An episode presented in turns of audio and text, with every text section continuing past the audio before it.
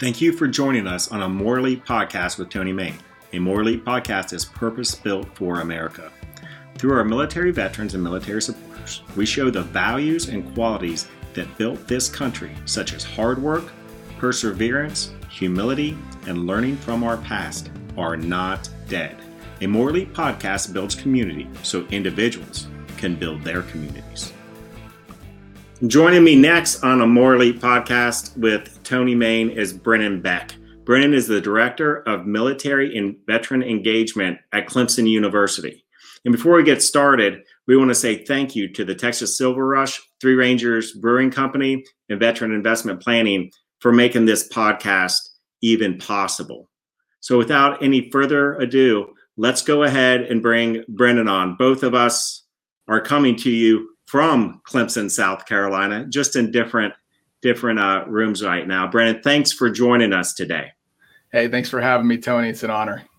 All right, so Director of Military and Veteran Engagement. Sounds all inclusive. How does it work? Yeah, so uh, that, that's a big question, right? So, um, 2016, Clemson decided to create an assistant director position for military and veteran engagement, first of its kind, to really build a program to first understand who our veterans were, identify who they were, and then start providing some uh, intentional and strategic and relevant resources for them. We had a small center on our campus, our veteran center, which was essentially a small office, you know, off the beaten path. Uh, very little usage from our veterans. We had about 200 recorded visits a semester. So I had that to build off of. And you know, hitting the ground running, building a program. I knew day one I needed to start understanding who our veterans were, understanding what their needs are, and start addressing those needs. Um, in about a year's time, we saw that small space that was almost always empty. We went from 200 visits a semester to over 2,000 visits a semester. So, um, you know, it was a, a, a initial uh, challenges, but we had some really uh, key success in that first year, and we continue to grow from there. That is absolutely. I mean, if you're running, you're running a business, right? I like to look at everything as a business, but if you're running a business, all right, you would be not the director, you'd be the president of something, right? So I guess director is as high as you can go. What was it though that spurned Clemson to want to even have this position? Like how how was that decision made? What was that process that the university decided to have the position? You know, that's a fantastic question. And um, I, I, hope your listeners appreciate this. It took veterans, student veterans, to make my position possible. The only reason I'm here is because of our student veterans. We had an SVA chapter, a chapter of the Student Veterans of America um, at Clemson. And those were the ones that were mostly using that space for their meetings, for advocacy. And they were um, they were raising dollars for scholarships they were working with administrators to try and figure out who our veterans were on the applications and you know so they could build more support within their organizations more peer support. And I'll, I'll, be honest the university wasn't always especially certain offices weren't always so keen on just opening those doors and making those changes. So they knew they needed an advocate within the ranks of staff and, and, and clemson employees. So they advocated really really hard to create that first staff position so 2016, I came on as an assistant director, and now we fast forward five years. I'm now a full director within military and veteran engagement, and that just shows how far we've been able to advance the program. But it all goes back to student advocacy, right from our students, uh, veterans themselves.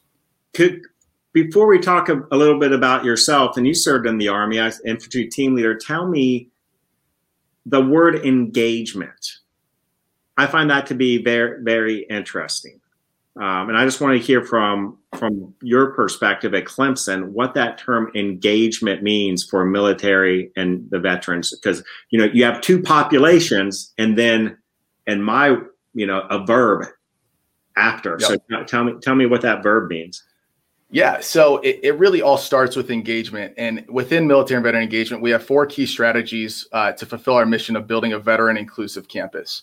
It's engage, enrich, empower, and educate. And it all starts with engagement. We lead within it. We lead with it. Um, that's the pivotal key uh, initial strategy, and it's right there in our title. And engage, we look at that as meeting veterans where they are. So meeting where they are and bringing them in to resources, to support, to advising, anything that we're going to meet them from where they are as transitioning veterans or active duty military service members and bring them into relevant resources. Then we want to enrich them. So we want to lift them up. We want to honor their military experiences. We want to honor those traditions that they hold dear. We want to honor their, their um, academic successes as well. And then we want to empower them. We realize they have goals and aspirations beyond Clemson. So we push them forward. We want to empower them for their next job, for their next career, for their next student leadership organization opportunity. Um, whatever their goals are, we want to empower and push them forward to those. And then, of course, finally, educate. We realize we're a small office on a large campus. We have to buy, get build buy-in from other staff, faculty, and students to truly build that veteran inclusive campus. So that's educate. That's an all-around, all-inclusive, holistic approach to educating and informing veterans and our civilian counterparts on how to support veterans at the campus. No, and I love it, and ending with education because it never ends and you right. always have to go back to the 101 they sometimes in any organization once you start at the four or 500 level because we got this quote unquote you don't. And, oh yeah. and, and you lose that, that next generation. So how did you after your transition from the army end up at clemson and into this position? What's your story? Yeah so uh, served in the army right after high school. I uh, joined the first infantry division out of Schweinfurt, Germany. Completed two tours in Iraq with that unit. Um, my first deployment was to Baghdad during the surge. It was a really combat heavy, difficult deployment. Lost 14 of my friends, um, including my best friend, who is Medal of Honor recipient Ross McGinnis. Um, hand grenade was thrown in his vehicle. He took, he made a decision to cover that and um, absorb the blast, save four people's lives inside the vehicle. So a hero to me and everyone in our unit, um, but somebody who his pictures on my wall behind me somebody I think of and, and really continue to fight for every single day in the work that I do. So needs to say, you know, had a, a very, um, you know, a, a, very impactful military experience for four and a half years. And as I was getting ready to either reenlist or get out, I decided to, you know, establish more, or I was establishing goals. And I realized a lot of my goals really aligned more with me getting out of the military. So I decided to make that transition and enrolled in college in Northern California, where I'm from. And the school that I had did not have any designated resources, didn't have an SVA chapter, didn't have um, you know a full-time director. So it's really hard for me as a veteran at this university that as my first generation college student, just like 65% of veterans nationwide. So this is a whole new world for me. And I didn't really feel like I had the support as a veteran to navigate it. That was really difficult. Now, infantrymen, you know, army, all of our veterans are like this. We're going to figure it out, right? We're not just going to quit. We're going to have resiliency. We're going to problem solve. But it could have certainly been a lot easier and been a lot less stressful. Um, so fast forward, I graduated in four years, summa cum laude, uh, with my with my degree, which is uh, by the grace of God, and I really attribute more to the discipline that the Army instilled in me more than any kind of you know uh, intelligence that I just naturally have. Um, so go Army on that. But as I was getting ready to graduate and transition, my wife and I decided, we prayed on it, we decided to move to South Carolina. We just felt called to come to this area. We didn't have jobs, we didn't have a house, anything. We just had, you know, a calling. So we moved out here, and shortly thereafter, Clemson uh, was looking for a position. I, I applied for it, and I started working at Clemson. And at first, it started as a volunteer role. I was just serving my fellow veterans through a veteran writing group, through advising the SVA as just a, as, as just a volunteer um, which in about two years, um, as I mentioned, Clemson made that decision to create a full time position, and I transitioned to full time work working with student veterans. Um, so it's really there, there's a lot there, but I really love what I'm doing because I feel like this job is a culmination of everything that I've done. It's my passion for the military, it's a passion for service, and it's a passion for education. And I'm in a perfect position where it's not really a job, it's really a calling and a passion to continue my service and supporting our veterans. Oh, as a as a Clemson alumnus, there is something in these hills, and that we are so thankful that that you have found it. But the purposeful employment and, and nugging through college to get to that point is just and ta- just taking advantage of the opportunities afforded to you um, by your service. You had mentioned the Student Veterans Association. Now, th- those really started growing. Um, as a result of the global war on terror and, and the amount of just as World War II, um, the greatest generation, had the GI Bill, and thank you very much for that. Our generation, I feel like the Student Veterans Association will be our legacy um, at higher education. Could you talk a little bit um, about what you see nationwide and the opportunities there are, either for veterans, uh, students, or, or folks who say that they want to help veterans, and how how like the Student Veteran Association provides a framework for that. Yeah, so SVA or Student Veterans of America, um, we have over 1,500 chapters across the country. Uh, actually, across the world, there's a few international chapters even, uh, but over 1,500 chapters. Uh, most major colleges and universities um, are going to have a chapter in SVA. And if you're looking to start one, your college doesn't have one, reach out to SVA National. There are a ton of resources and support to help build a chapter at your campus. Um, they started around, I believe, 2008, 2009, just as the post 9 11 uh, GI Bill was enacted. So all of a sudden, you see uh, with the post 9 11 a huge resurgence of, of veterans going into higher education using those educational benefits um, we, as you know, we've had the GI Bill, some iteration of it since World War II, but it's gone through many iterations over the years. And the post 9 11 GI Bill has been arguably one of the best versions to date.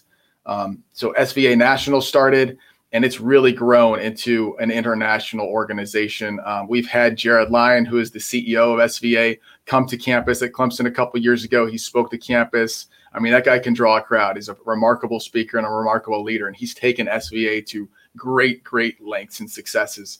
Um, but there are chapters all over the place. SVA National is really there as the, I guess, the HQ, the national HQ organization that the SVAs can lean into and guidance. They have a, a um, an annual uh, conference, the NatCon National Conference that they they do um, in January. Usually, we are always sending multiple veterans. We send dozens of veterans to that, no matter if it's L- LA or in Florida.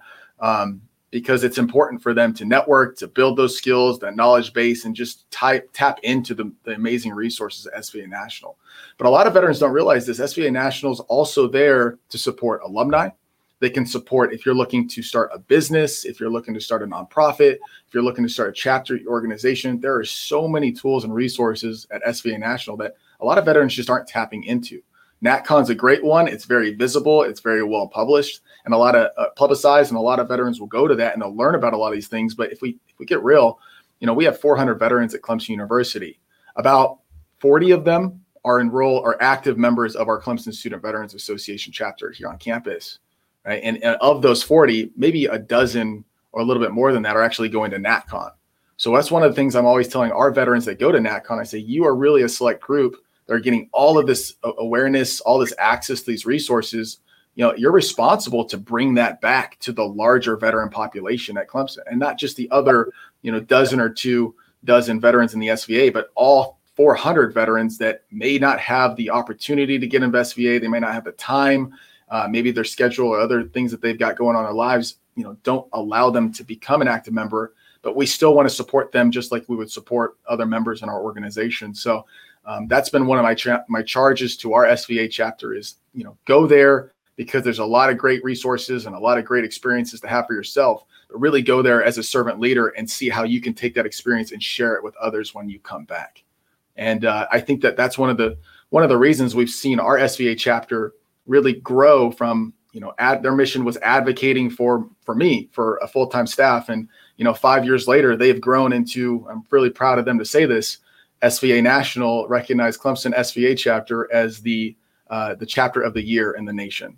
So um, it's really all about that that service, that continued service, and supporting their peers and other veterans at the campus and the community. So we, I appreciate that overview, and what I wanted to dive into then is something that came up with a previous guest, um, Cartier Summers. So he's up in Columbia University. Uh, as he is up there, he's also taking taken the time to go ahead and start his own business while interning for a major financial corporation.